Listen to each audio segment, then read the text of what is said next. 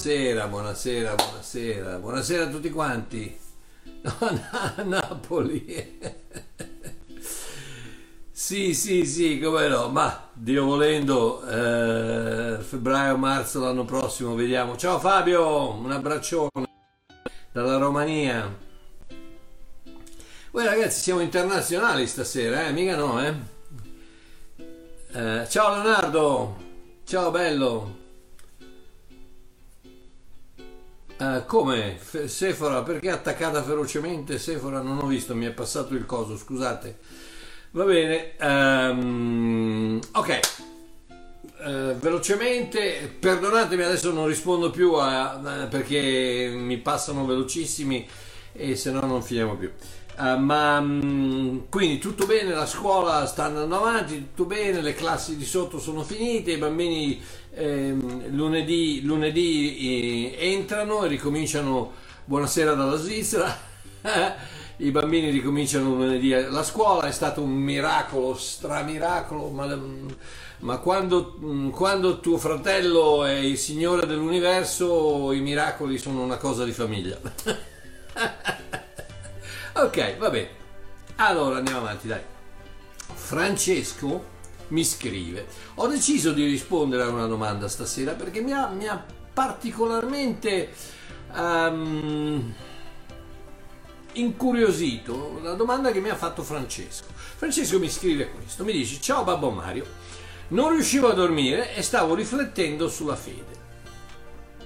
Si viene salvati tramite la fede in Cristo, ok, ma mi chiedo, chi mi dice se effettivamente ho fede? Cioè, al massimo posso sperarlo. Giustamente i religionisti solitamente rispondono all'ipergrazia con: allora se uno dopo aver creduto stupra e uccide un bambino o fa le peggio cose, significa che ha creduto veramente? In altre parole, se è vero che la corda della salvezza è in mano di Cristo, perché devo aver fede per ottenerla?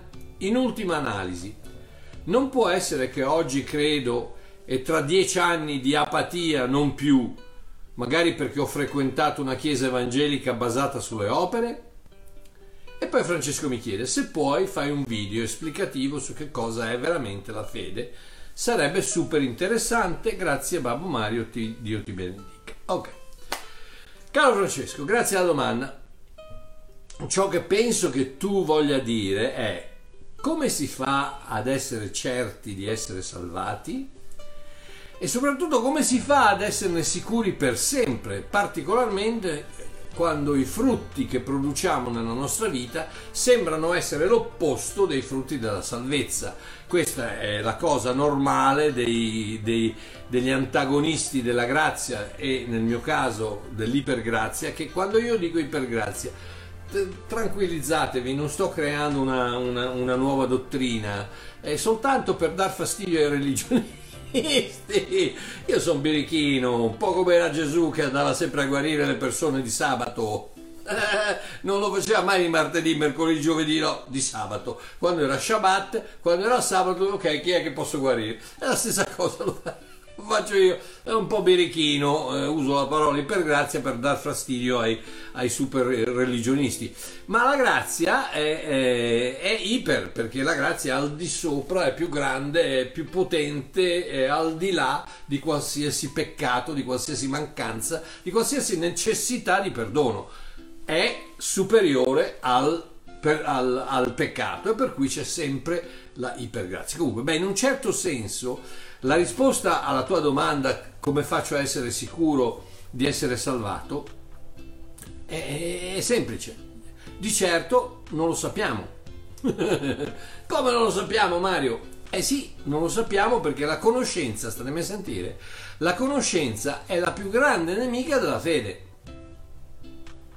Se sai qualcosa di certo, come fai a crederci? Voi, faccio un esempio, voi eh, vi siete sintonizzati stasera perché Babbo Mario ha messo una, una, una locandina su Facebook, eccetera eccetera, dove diceva: stasera alle ore venti in diretta da casa mia in Sudafrica, eh, cosa vuol dire avere fede? Ta-da! E siccome vi fidate più o meno di Babbo Mario, vi siete sintonizzati sperando che io arrivassi con uh, Waymaker, a Miracle Worker, a Promise Keeper, e alle otto, bam, puntuale come un orologio svizzero, è arrivato Babbo Mario. Ma adesso, cioè fino alle otto, voi avete avuto fede, avete creduto, avete avuto la fiducia in Babbo Mario che, sa- che io sarei venuto, ma adesso non ci potete più credere. Perché? Perché mi state guardando, perché lo sapete che oggi che, che sono qui. Quindi la conoscenza è la peggiore nemica della fede. Se sai qualcosa di certo, come fai a crederci? La Bibbia è molto chiara a questo riguardo. Prima Giovanni tre venti dice: se il nostro cuore ci condanna, Dio è più grande del nostro cuore e conosce ogni cosa. Lasciamo che sia Dio a conoscere la condizione del cuore di una persona, perché noi non conosciamo nemmeno la, la vera condizione del nostro cuore. Ed ecco la base, il fondamento della vera fede. Oh. Vediamo come l'autore della lettera agli Ebrei definisce la fede. La famosa, il famoso versetto Ebrei undici uno: la fede è certezza di cose che si sperano, questo è presa dalla Diodati, la fede è certezza di cose che si sperano, dimostrazioni de, di realtà che non si vedono. Ok, la fede è certezza di cose che si sperano, dimostrazione di realtà che non si vedono. Ok, prima di tutto la fede è certezza. Certezza di cosa? Di cose che si sperano. Eh, ma un momento. Come faccio a essere certo di una cosa che spero avvenga? Ragazzi, quando, quando questo qui, questo libro non è Dio. La parola si è fatta carne, non carta. Questo non è Dio, questo è uno strumento che, che Dio usa per parlare ai suoi figli, ma non è... Eh, mamma mia, mi, mi arriveranno delle pietrate, ragazzi, ma non è... Eh, ineffabile, non è, eh, non è senza errore, non è senza eh, non, eh, ci sono delle traduzioni, degli uomini l'hanno interpretato, è cambiato, è girato, è fatto di qua di là, e, ed è per quello che io incoraggio sempre la gente ad andare a scavare un attimino per cercare la manna nascosta, quella manna che è un attimino eh, sotto l'inchiostro della, paro- della lettera, eh, quella cosa che si chiama rivelazione, e la rivelazione te la dà lo Spirito. E quando tu leggi una cosa come la fede è la certezza di una cosa che spero, come faccio a essere certo di una cosa che spero avvenga? Pensaci un attimino, esci un attimo da, da, da, da, da quei blocchi mentali del religionismo, dell'evangelicalismo che ti hanno detto: eh no, tu devi credere con tutto il tuo cuore. Eh, frena, come fai a credere, per certo, ad essere certo, di una cosa che non è successa e che tu speri avvenga? La certezza può essere solo basata sulla conoscenza, non sulla speranza. Oh, non ci vuole tanto eh, a capirlo. La certezza può essere solo basata sulla conoscenza e non sulla speranza. La parola certezza, infatti, in questa traduzione di Ebrei undici uno, a mio riguardo è una traduzione sbagliata di hypostasis, che è la parola greca formata da hupo, che vuol dire sotto, e stao, che vuol dire stare, rimanere. Upostasis, rimanere sotto. L'immagine è quella di una persona che si rifugia sotto un albero per proteggersi dalla grandine, o anche di un palo che viene messo sotto a un'impalcatura per sostenerla. In tutti e due i casi non c'è certezza, c'è solo fiducia che le cose vadano per il bene. Upostasis non è certezza, è fiducia. Quindi nuovamente, a mio riguardo, non è la fede è certezza di cose che si sperano, ma la fede è quella cosa che mi spinge ad avere fiducia nel futuro. Upostasis, rimanere di sotto, rimanere al coperto, rimanere, cioè fidarmi del futuro. La fede è quella cosa che mi spinge ad avere fu- fiducia nel futuro. Poi l'autore, l'autore di Ebrei continua con: la fede è dimostrazione di realtà che non si vedono. Oh, dopo aver letto un paio di traduzioni in inglese, considerato le varie possibilità di traduzione, io la metterei così: la fede è il mio collegamento con l'invisibile. Quindi, visto che mi piace interpretare la scrittura, nota bene, interpretare, non tradurla, non potrei farlo, non ne sono all'altezza. Fra parentesi, sono stato chiamato figlio di Satana perché, a detta di questa sorellina così gentile e cristiana, ho riscritto la Bibbia come voglio io, e quindi sono un eretico, blasfemo, figlio di Satana, eccetera eccetera.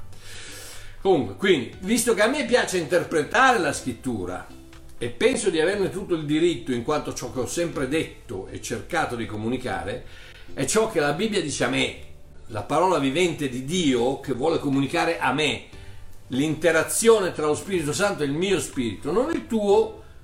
Forse lo Spirito Santo dice a te qualcosa d'altro, e non mi dire no, ma la Bibbia dice questo. No, perché Paolo dichiara che la lettera uccide, quindi non, non, non bloccare la Bibbia sulla lettera, perché la lettera uccide, la lettera uccide, è lo Spirito che dà vita, è lo Spirito della lettera che dà vita, quindi quello Spirito contenuto nelle parole, la rivelazione dello Spirito di Dio, la rivelazione della parola di Dio che è viva, non è morta, non è un libro morto, è un libro vivo. Quindi è quello che comunica a me, al mio spirito, non al tuo, ciò che dice a me, non a te. Amen. Quindi, come stavo dicendo, la mia interpretazione di... se non ti piace, la... cambia canale, ma non mi dare il figlio di Satana, dai, che... non so, guarda che bello che sono. Ok, quindi come stavo dicendo, la mia interpretazione di Ebrei undici uno è questa: la fede è la fiducia che ho in Dio di accettare incondizionatamente ciò che io credo Lui abbia messo nel mio futuro. Fammela ripetere: la fede è la fiducia che io ho in Dio di accettare incondizionatamente, incondizionatamente ciò che io credo Lui abbia messo nel mio futuro. A me piace, a me, a me, a me piace, mi piace perché, ripeto, La, la certezza della speranza di cose che si sperano è sbagliata, perché non puoi avere certezza di una cosa che speri, non puoi, non puoi. Usa la capoccia, perché anche se è scritta qui dentro non è necessariamente vero, perché l'ha scritta, l'ha, l'ha interpretata, l'ha tradotta un uomo fallace che può sbagliare, tant'è vero che ci sono decine e decine e decine di interpretazioni e di traduzioni. Quindi cerca, usa, lascia che lo Spirito di Dio ti parli. Quando tu leggi, fammi dire un, un segreto, quando tu leggi Romani, quindi: ora vi esorto, fratelli, per il Signor nostro Gesù Cristo, per l'amore del Spirito, a combattere con me presso Dio nelle vostre preghiere per me. Abba, papà, Spirito di Dio, cosa vuoi dire? Spiegami, non capisco. Lascia che, lascia che lo Spirito di Dio ti, ti, ti srotoli la matassa, che ti, che, tutto a un tratto dentro di te leggi qualcosa che ti dà, ti fa, ti ha un senso e ti fa capire qualcosa. Se poi Dio non ha, pensa che tu non abbia bisogno di capire quel versetto, non lo capisci.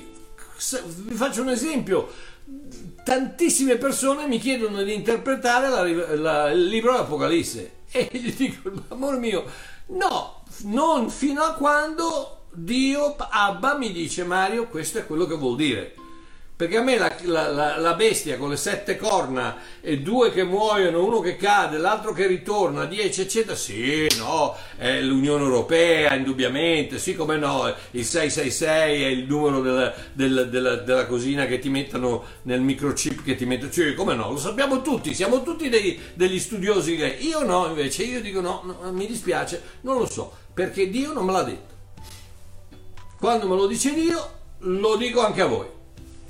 Ma finché io non sento la rivelazione dello Spirito di Dio nel mio cuore, nel mio spirito, per me rimane lettera, e lettera, lettera è, lettera rimane.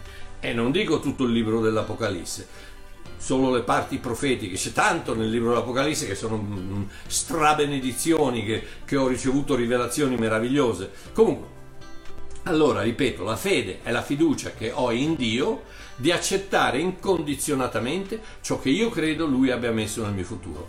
O messa ancora più semplicemente, aver fede vuol dire aver fiducia in Dio. Ecco la base di tutto, ed ecco perché Paolo può dire che siamo salvati per grazia attraverso la fede, Efesini due otto. Perché la grazia offre ciò di cui abbiamo bisogno, ma la fede deve pur sempre accettarlo, altrimenti ciccia. La croce ti offre la vita, ma se tu non l'accetti, Dio non te la forza.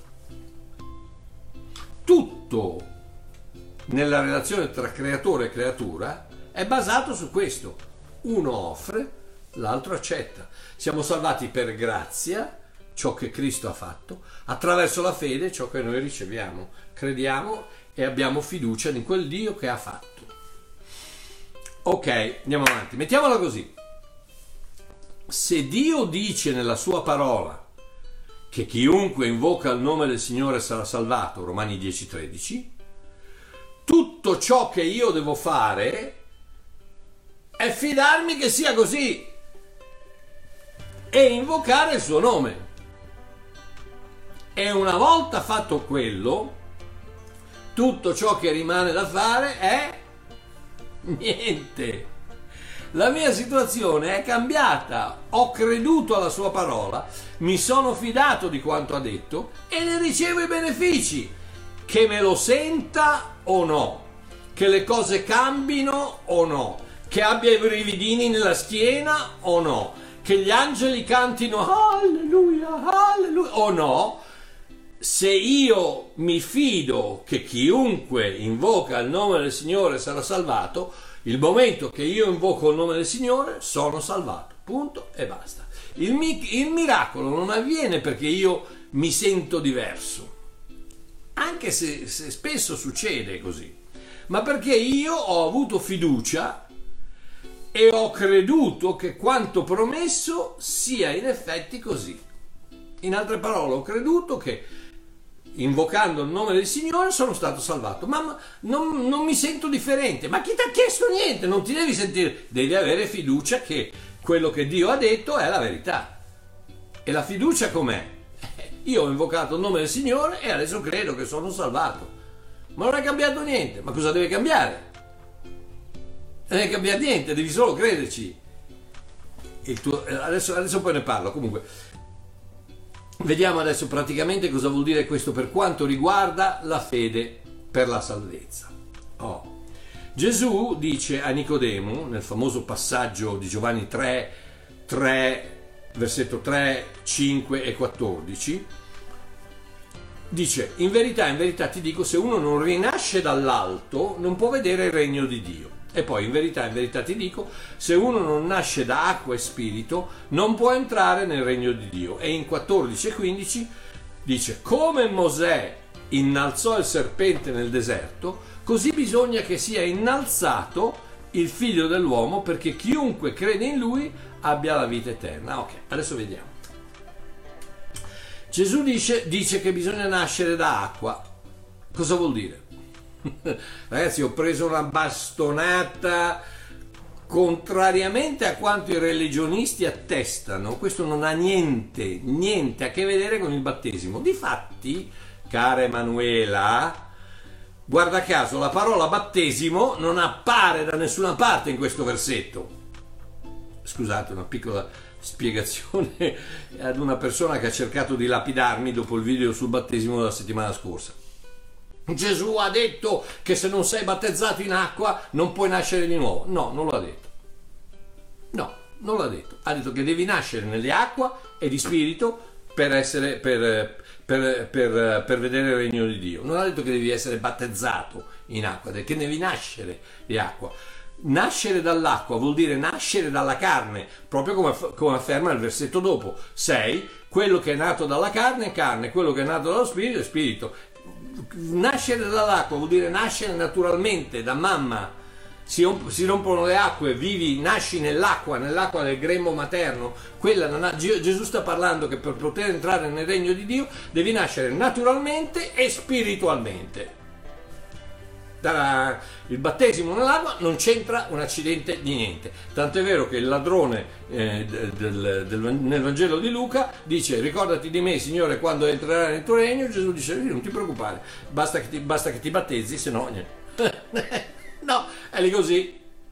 Eh, ma dico, ragazzi, ma, ma non ci vuole tanto. Dice: no, tu adesso, in quanto a quello che hai detto, la fiducia che hai riposto in me, ecco, vedi, classica. Il ladrone pone la sua fiducia nel Signore. Dice: quando entri nel tuo regno, mi fido che, io credo che tu sia un re, quindi entrerai nel tuo regno. Quando entri nel tuo regno, ricordati di me. Non ha confessato i suoi peccati, non ha chiesto perdono, non è stato battezzato, non ha fatto niente, ha soltanto dimostrato fiducia nel re dei re, in Gesù Cristo, che era a fianco a lui sulla croce. E Gesù gli ha detto: non ti preoccupare, oggi sarai con me in paradiso. Ah, ragazzi, che meraviglia! Semplice, limpido, chiaro. Non gli ha detto: eh no, guarda che la sorella Emanuela dice che prima devi essere battezzato, se no non puoi andare in paradiso. No, non gliel'ha detto. Nascere, nascere dall'acqua vuol dire nascere naturalmente dalla mamma. Nascere dallo spirito vuol dire nascere dall'alto, come giustamente tradotto dalla, vers- dalla versione della C E I che ho, che ho menzionato. Perché la, il, il greco originale è geneo anoten, che vuol dire nascere dall'alto, non nascere di nuovo, vuol dire letteralmente nascere dall'alto. In altre parole, devi nascere dal basso, da tua madre, e devi nascere dall'alto, da Dio. Allora puoi vedere il regno di Dio. Oh, per finire questo ragionamento, poi Dio innalza Gesù sulla croce, come Mosè alzò il serpente sul palo. Vi ricordate nel deserto che i, ehm, come al solito Israele incredula, arrivano i serpenti, i serpenti cominciano a mozzicare un sacco di gente che muore, eccetera eccetera, il veleno dei serpenti li, li, li uccide.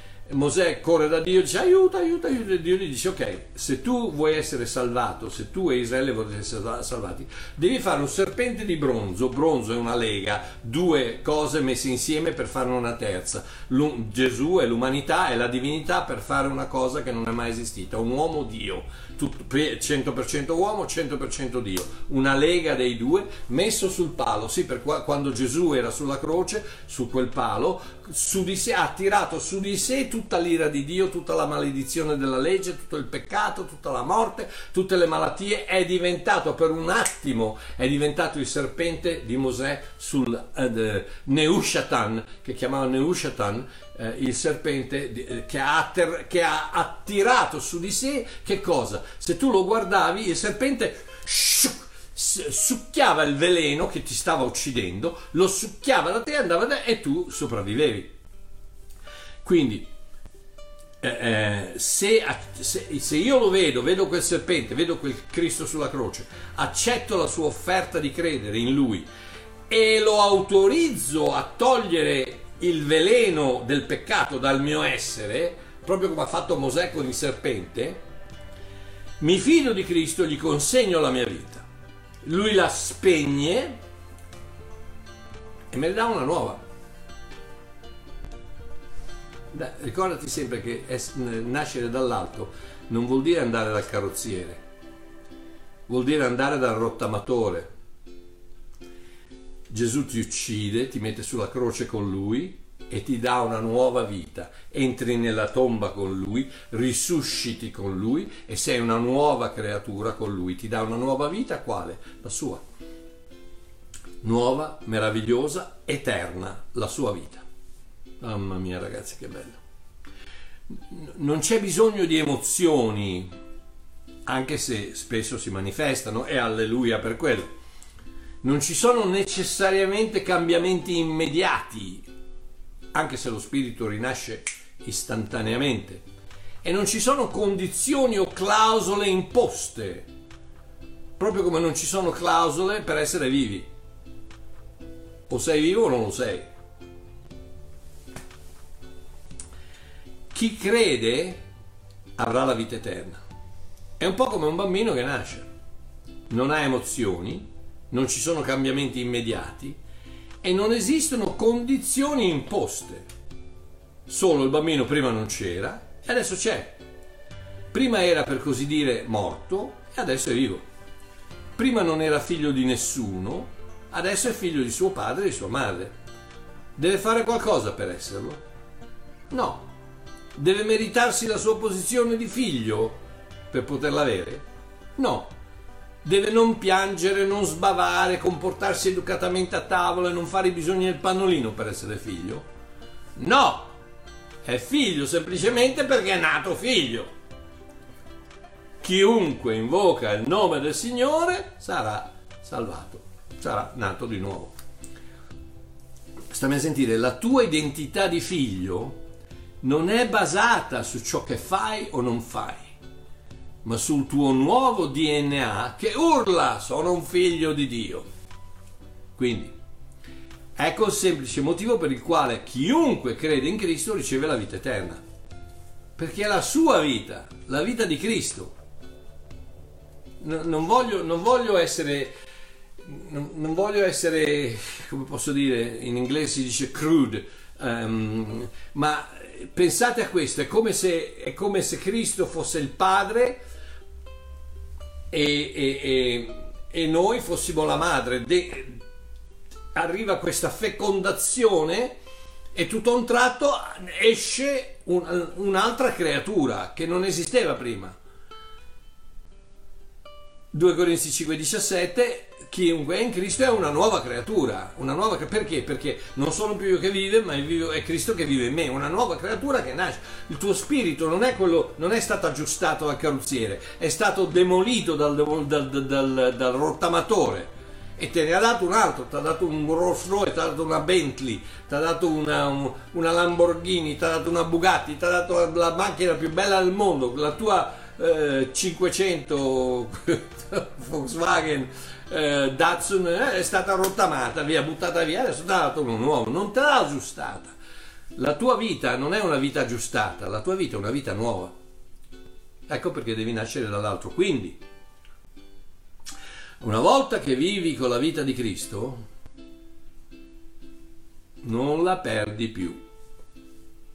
Mamma mia ragazzi, cosa non me ne hanno dette su, ah, una volta salvato sempre salvato, sei un eretico, sei un blasfemo, sei un figlio di Satana, sei di qui, sei una... No, sono un credente, sono un semplice credente che crede a, a quello che c'è scritto su, questa, su, questa, su questo libro, in questo libro. Ebrei nove, undici e dodici, dalla Bibbia della Gioia, dice questo: Cristo è venuto come sommo sacerdote di questo sistema migliore, sta parlando del nuovo patto. La, la, l'autore della lettera agli Ebrei sta parlando a, indovina chi, a ebrei, e, e li sta cercando di dimostrare che il nuovo patto è migliore del vecchio patto, che Cristo è superiore a Mosè e che la vita sotto la grazia è infinitamente migliore della vita sotto la legge. Oh, Cristo è venuto come un sommo sacerdote di questo migliore, sistema migliore, quello che abbiamo noi adesso. Egli è entrato nel tabernacolo più grande e più perfetto, quello del cielo, un tabernacolo non costruito dagli uomini, vale a dire che non fa parte di questo mondo. Una volta per tutte, vi ricordate, il sommo sacerdote entrava nel tabernacolo costruito dagli uomini, Cristo è entrato nel tabernacolo costruito da Dio, non di questo mondo. Egli è entrato nel tabernacolo più grande, più perfetto, quello del cielo, un tabernacolo non costruito dagli uomini, vale a dire che non fa parte di questo mondo. dodici. Una volta per tutte Cristo è entrato in quella stanza più interna, il luogo santissimo. Là non ha portato sangue di capre e di tori come avrebbe dovuto fare il sommo sacerdote, ma ha portato il proprio sangue, per mezzo del quale, sta a sentire, ci ha assicurato la salvezza eterna. Pa-bam! E becca di questo, la salvezza eterna, ci ha assicurato la salvezza eterna. Ecco perché non puoi perdere la salvezza, perché Gesù è la tua garanzia. E se non ci credi, amore mio, non so cosa dirti. Eh, no, più, che, più, che, più che dirti cosa c'è scritto nella Bibbia, no, no, no. La salvezza eterna. Efesini uno, dodici, tredici, quattordici.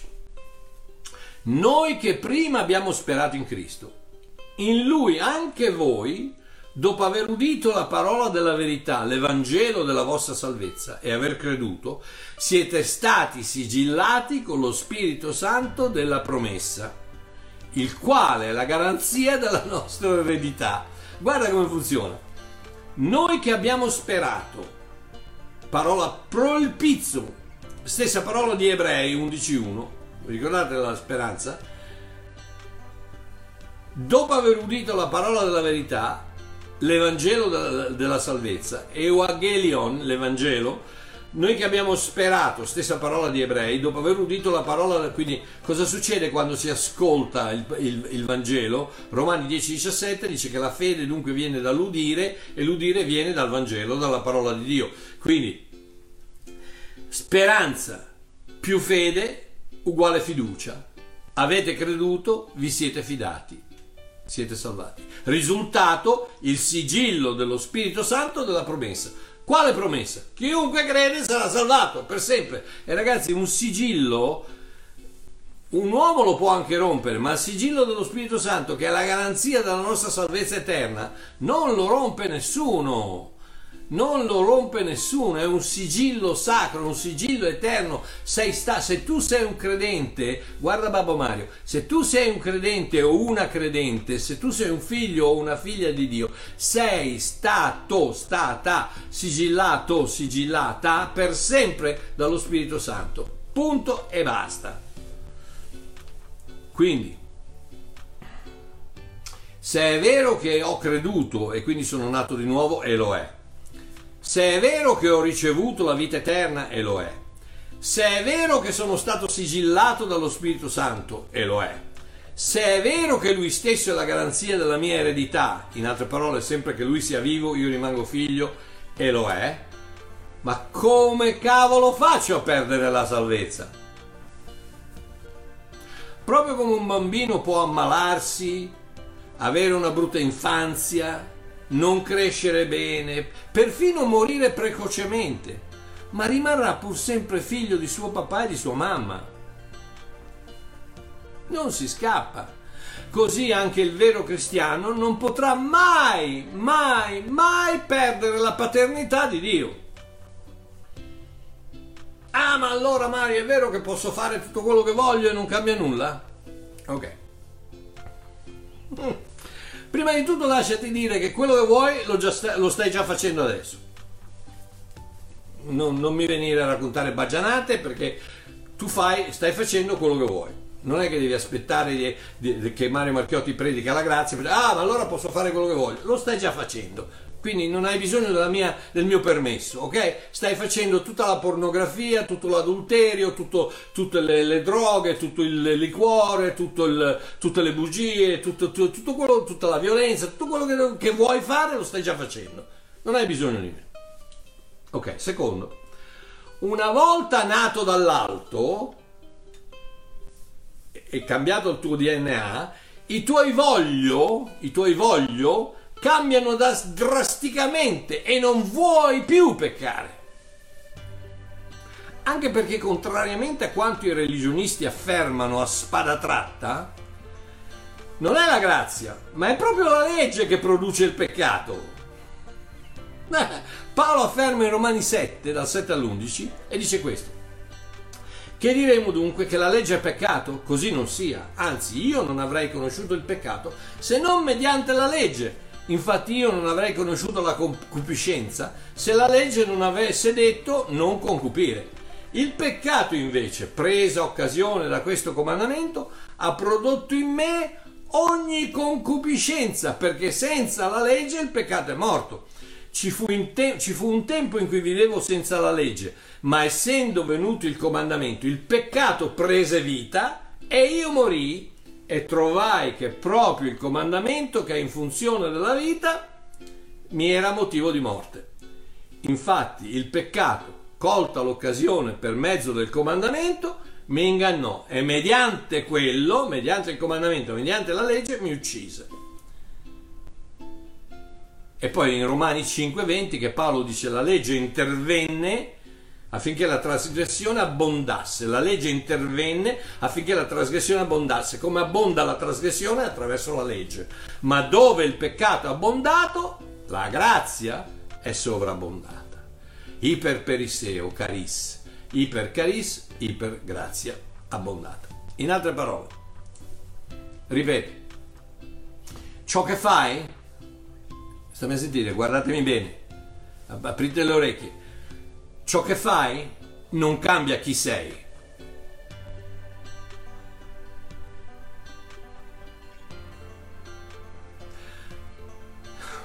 La grazia di chi sei è e sarà sempre superiore a qualsiasi cosa tu possa fare o non fare. La grazia di chi sei è e sarà sempre superiore a qualsiasi cosa tu possa fare o non fare. Perché tu non, non, non, non, non sei ciò che fai, ma sei chi sei. Non sei un ubriacone, sei un figlio di Dio che ha un problema col, col, con l'alcol. Non sei un adultero, sei un figlio di Dio che qualche volta fa delle scemate, guarda la pornografia e va a finire a letto con una donna che non è sua moglie.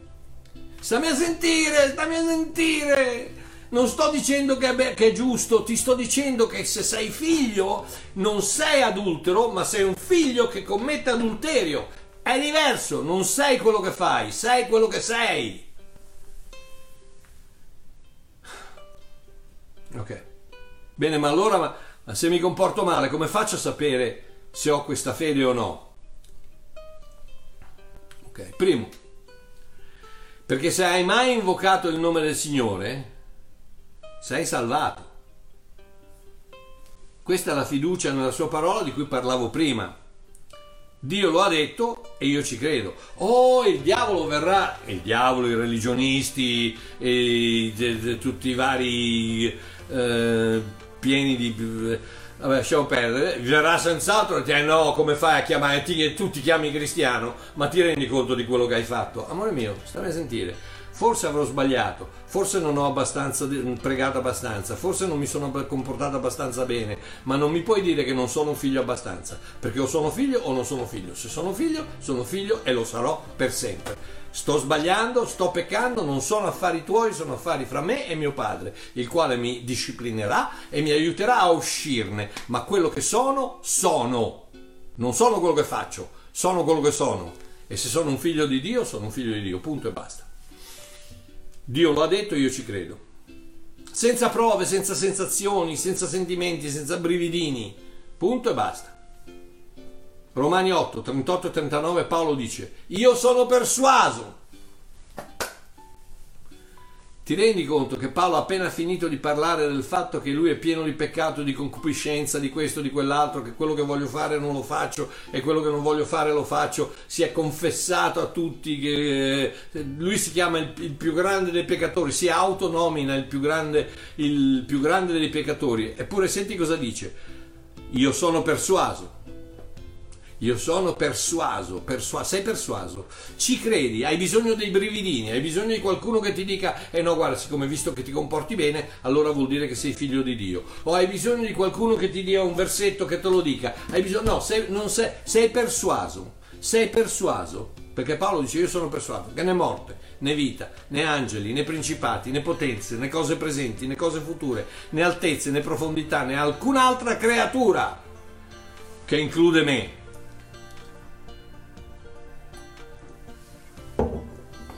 Né altezze, né profondità, né alcun'altra creatura potrà separarci dall'amore di Dio che è in Cristo Gesù nostro Signore. Sei persuaso? Perché questa è la chiave, amore mio. Se tu hai chiesto, se tu hai aperto la porta del tuo cuore a Gesù Cristo, se tu hai, hai, hai accettato la sua offerta di salvezza, se tu hai invocato, se tu hai detto: Dio, aiutami, sei nato di nuovo. Ma io faccio tutte queste cose. Sì, sei un idiota, perché stai facendo delle cose sbagliate. Sei un cretino perché stai, stai, but, stai buttando via la tua famiglia. Sei un ignorante perché ti stai rovinando la salute. Sei, sei quello che sei, ma rimani figlio di Dio. Cretino, idiota e ignorante, ma figlio sei e figlio resti. Ta-da. Ok, andiamo avanti. Che provi qualcosa o no, che me la sento o no, che lo dimostri o no. Un albero di limoni rimane un albero di limoni anche se qualcuno dovesse appiccicare al tronco un cartellino che dice banano o attaccare delle prugne ai suoi rami. prima o poi la natura dell'albero tornerà a fare i limoni. Quindi, primo, come faccio a sapere che sono salvato? Primo, perché se hai invocato il Signore, basta, punto e basta, sei salvato. O hai ragione tu o ha ragione la Bibbia. E se io devo scegliere fra i due, scelgo la Bibbia che dice: chiunque invoca il nome del Signore sarà salvato. Hai invocato il nome del Signore? Tarà, sei salvato. Credici, che ti comporti male o no, sei salvato, sei, sta- sei diventato un figlio di Dio. Adesso smettila di fare le scemate, non le fare più, no? Cioè, Mario, cosa devo fare? Allora io, eh, smettila. Cosa vuoi che ti dica?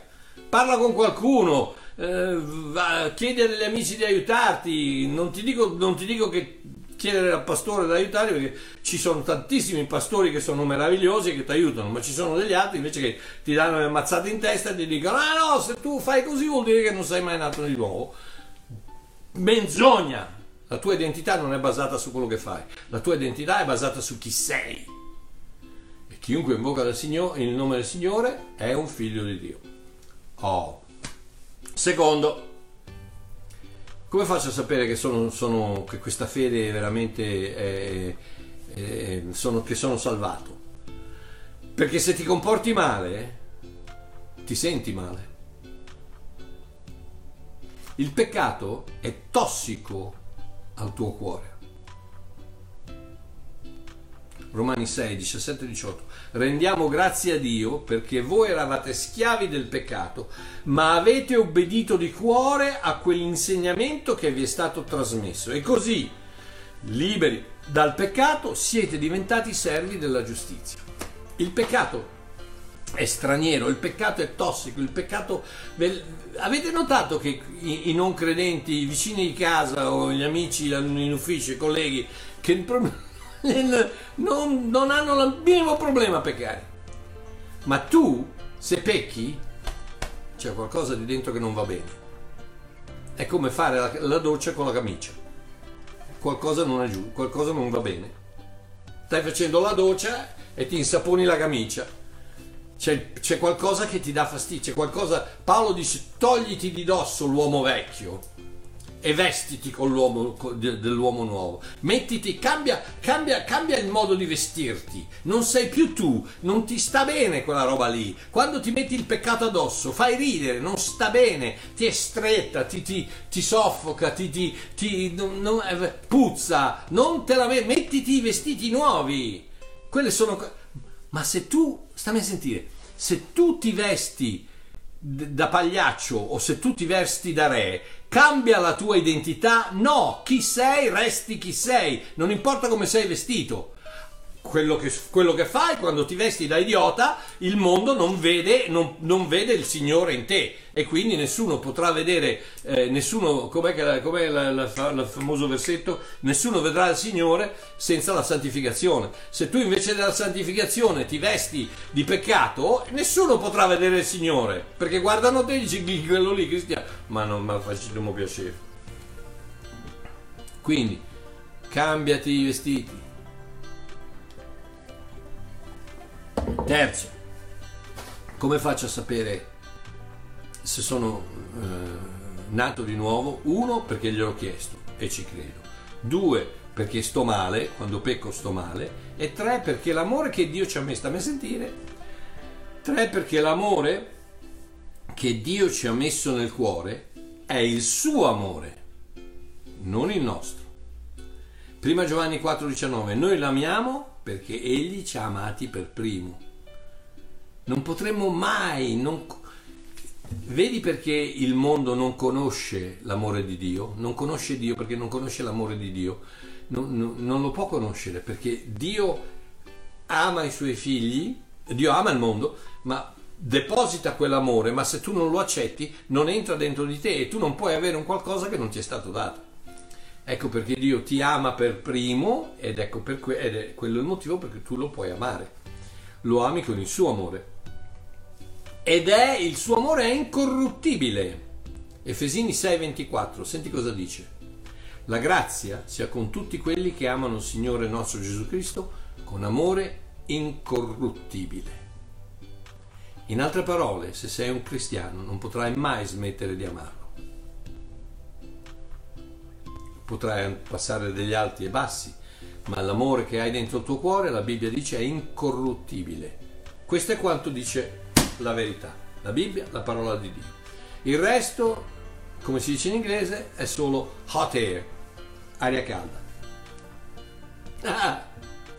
Quindi, caro Francesco, come fai a sapere che se hai la fede, come fai a sapere se hai la fede che porta alla salvezza?